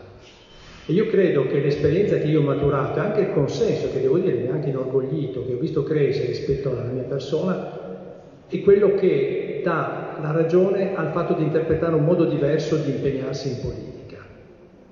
Io lo dico chiaro, non ho dietro di me partiti, non ho dietro di me corrente, ho accanto a me delle persone che ci hanno messo la faccia, che ci hanno messo le loro competenze, il loro impegno, che ci hanno messo la volontà di provare a rinnovare la forma dell'azione politica e di avvicinarsi a una forma di impegno civico, di impegno civile. Io sono l'unico che in questo momento rappresenta una forza realmente civica. Allora, io vorrei che ci ricordassimo cosa è successo nel 2016. Tra il primo e il secondo turno al ballottaggio il candidato del centro-sinistra prese 8.000 voti in più, Chiara Appendino ne prese 80.000 in più, un ordine di grandezza maggiore. Allora io credo che la nostra proposta, realmente inclusiva e aperta, possa guardare a tutta quella parte di elettorato che nel 2016 ci voltò la faccia e che temo potrebbe anche in questo caso tornare a pensare, forse accattivata, non più da un sorriso di una ragazza giovane, di una ragazza che si presentava fresca, ma che venga accattivata invece dal sorriso di una persona che si nasconde dietro il fare un po', direi piemontese cadano, da una destra che invece è molto più pericolosa.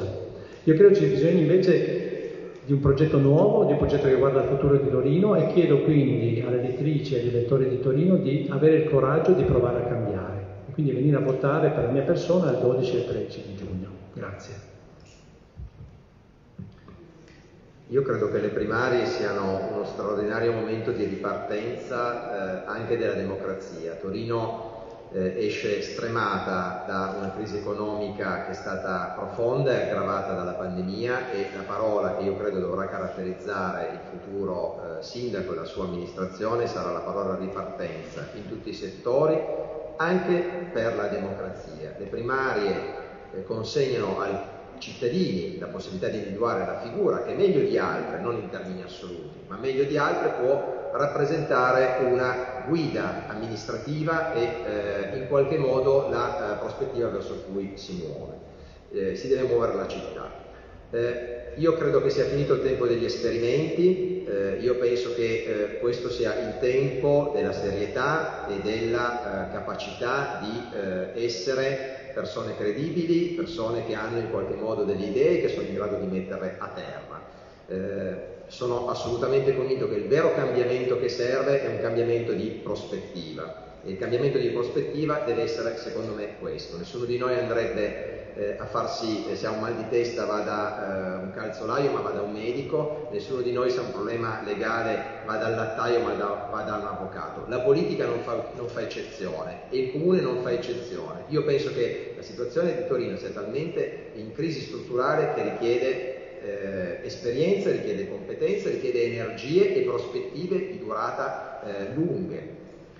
Serve un'altra cosa, che è la passione per la politica. Io sono, lo dico con franchezza, eh, un faccio professore e faccio politica, io non mi vergogno di fare politica, ne sono orgoglioso perché la politica è una, un campo in cui ci si misura, ci si confronta, ci si mette sempre in discussione e si scende un pochino ogni tanto dal piedistallo in cui invece forse eh, altri tipi di eh, esperienze eh, tendono a portare perché la politica, soprattutto quando la politica viene fatta nelle periferie, viene fatta tra le persone più in difficoltà, è un enorme banco di prova personale, prima ancora che di contenuto.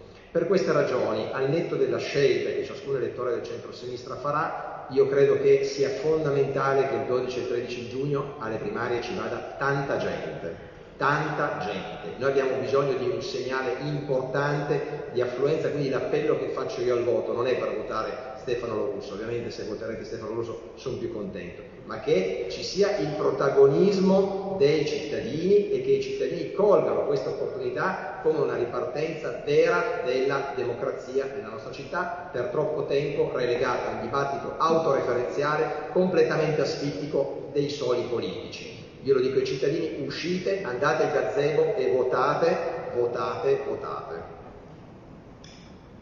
Grazie, grazie allora alla Fondazione Benvenuti in Italia per averci ospitati e ospitate, grazie ai quattro candidati, in bocca al lupo, in bocca al lupo per i prossimi confronti e soprattutto per le primarie. Grazie. Grazie a te.